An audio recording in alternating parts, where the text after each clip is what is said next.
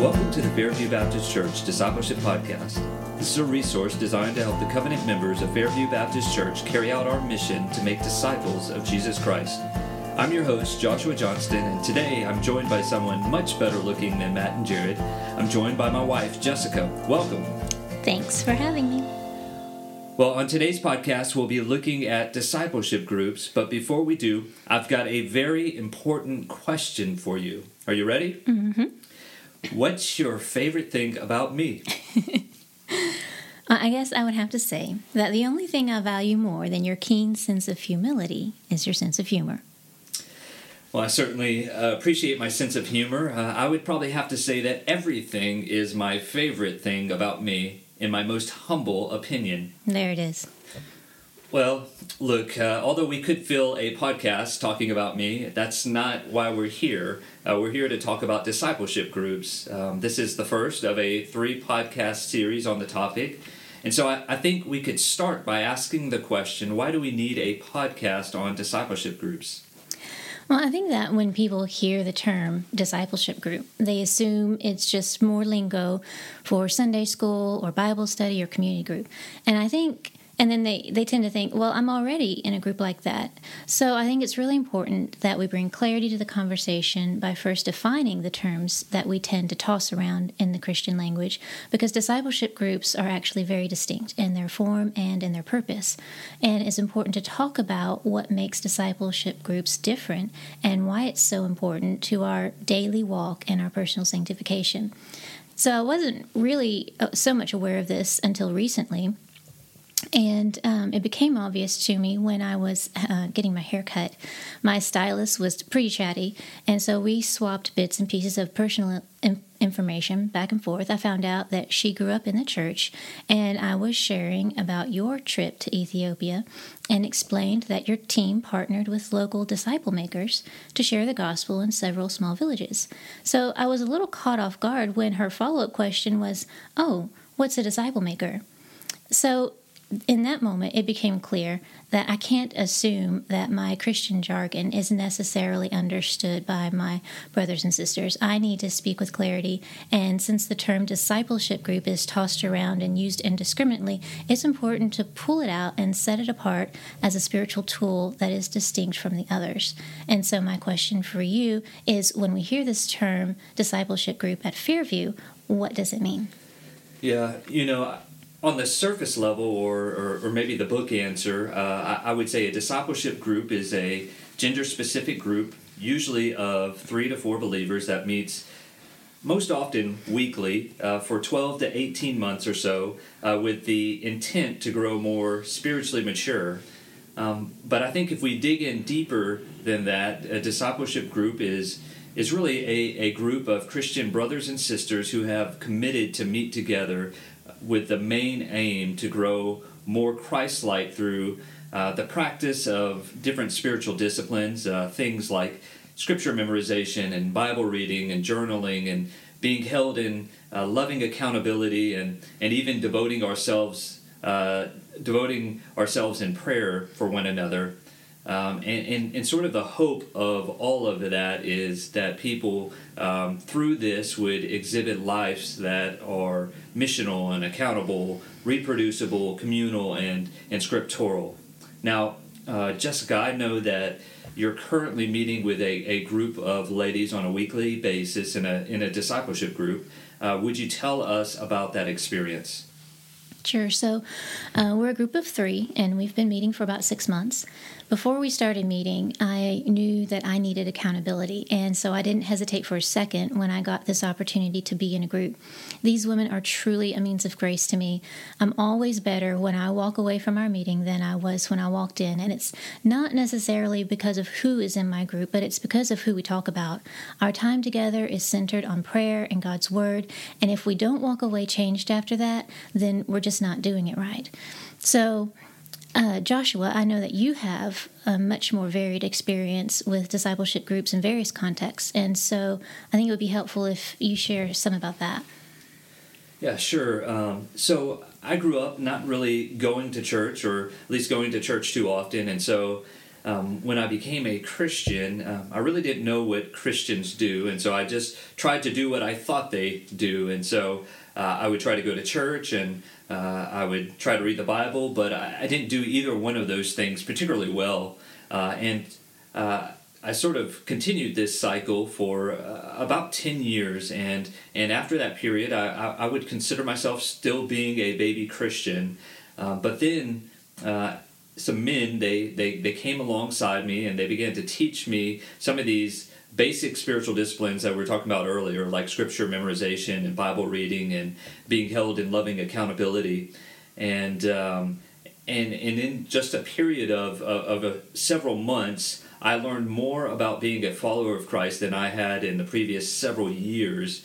Uh, and so for me this was kind of one of those significant periods in my life where God showed me the importance of investing in one another, and it sort of became uh, a, passion of mine to disciple others and to be in discipleship groups with others. And so I, have been in many, many discipleship groups, uh, really all over the world.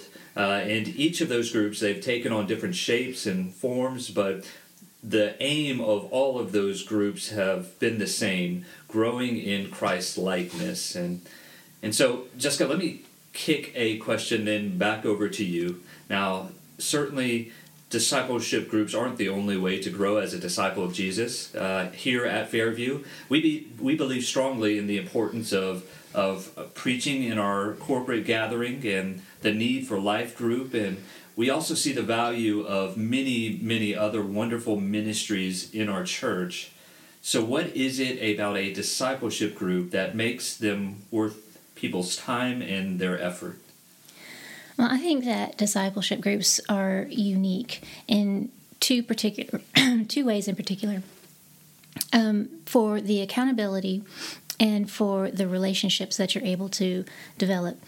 Uh, first of all, um, I think that it's foolish if we were to ever believe that we have arrived to some place where we don't need accountability. Regardless of how long we've have a, had a relationship with the Lord, sin is a daily battle. And we know this because John tells us in his first letter if we say that we don't have any sin, we're deceiving ourselves and we're not being truthful with ourselves. So, accountability is essential. We need it. And one of the ways that I think that accountability is most effective if it's in a relationship with someone that you trust. You've spent time in the Word together, you understand each other's heart, you understand how. Um, uh, how the different struggles that each other is experiencing. And so that accountability, I think, works best um, when you've taken time to develop those relationships. So, discipleship groups offer both of those things in a unique way that really isn't found in a Bible study setting or a life group or any kind of corporate setting either. Yeah, I, I, would agree, and I would add that for men in particular, uh, this is greatly needed because it's it's really rare that they develop these types of uh, of deep levels of accountability and relationships apart from being in a discipleship group type relationship um, relationships and accountability where where they they share the things they most struggle with and and they really make themselves vulnerable with other men. Uh, it's through groups like these that I, have seen some of the hardest men um, let down their guard and and as a result begin to deal with the struggles and burdens that they've carried uh, around for years and sometimes even decades. Um, I would also add, though, that discipleship groups are, are worth the time and effort uh, because of their intentional focus on God's Word.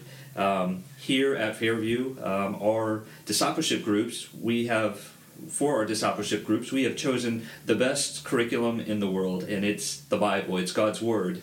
Certainly, we as Christians, we are to love the Bible, we are to hunger for the Bible, and we are to read the Bible, but sadly, uh, oftentimes that's not the case. Um, there was a, a recent study that suggested that 90% of people have never read their Bible through, not even one time.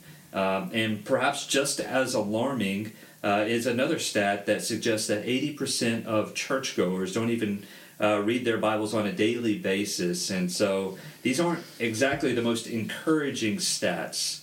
Um, and now, look, if you're listening to this, uh, I, I, would tell you my intent on sharing these stats is is not to guilt you by these, uh, but rather point to the fact that I believe we have a problem and one of the benefits of a discipleship group is that it intentionally focuses on reading, meditating on, and storing God's Word in our hearts with the goal of becoming more mature in our relationship with Christ. And so, for me, and I believe for many others, we need something like this. Now, surely there are people out there that are thinking, I have enough on my plate already, or there are other ministry opportunities that I'm I'm interested. So, what would you tell those people? Uh, certainly, there are different seasons in life where we may have more or less time to devote to um, groups and and meeting outside of our home uh, for the purpose of um, studying the Word and prayer and that sort of thing. Um, but you know, I just want to encourage you that um, to make it a priority the best that you can.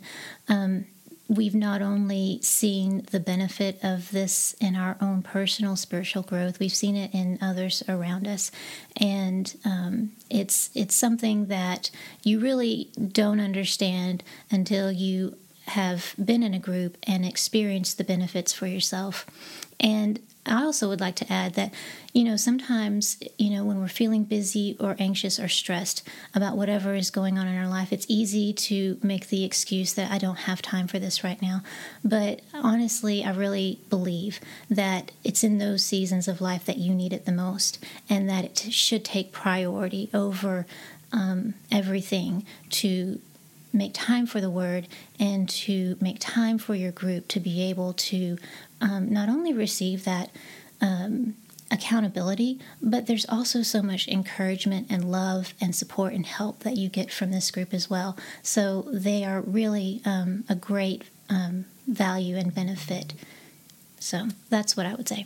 Yeah, and I would just add to that person who says that maybe they have too much on their plate um, while this may not be a season uh, in your life where you can invest time in a discipleship group, at the same time, I would say that you never have too much on your plate where devoting time to God's Word and prayer and investing in the life of others ceases to be a priority. And so, you know, maybe that doesn't happen through the vehicle of a discipleship group.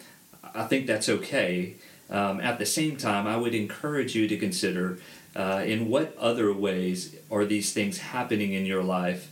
Um, if you don't have room on your plate for God's Word and praying for one another and discipling other people, then I really believe that the issue is not with those things. The issue is with the other things on your plate. And so you might have to reshuffle things or maybe even remove things on your plate to prioritize those things. And um, you know, look, I, I recognize that those are kind of tough words, um, but I believe so much in the importance of God's word, prayer, and discipleship um, that I think all of us should consider how is that happening, and for some of us, that will be in the vehicle of a discipleship group. Well, once again, our, our time here is up. Um, but before we go, uh, Jessica, will you kind of give a, a glimpse of the what they can expect over the next several podcasts? Uh, well, we'll be discussing how to get into a discipleship group and what the first few weeks may look like. Then we'll address some common myths and misconceptions about discipleship groups. And finally, we'll discuss how to start a family discipleship group. Yeah, great. So uh, check back over the next uh, couple of weeks where we talk more about this topic of discipleship groups. Well, before we go, uh, our closing question. Uh, Jessica, uh, it's sort of our common practice at the end of each podcast to ask one question, and you are to answer it quickly without offering any types of clarifying thoughts or comments. You simply answer the question. Got it? Mm-hmm. All right, so the question for you is this Who is your favorite pastor on staff? Pastor Joshua. Oh, well, I would have to agree. Guys, thank you so much for joining us today. And until next time, Fairview, may we exist to make disciples of Jesus Christ.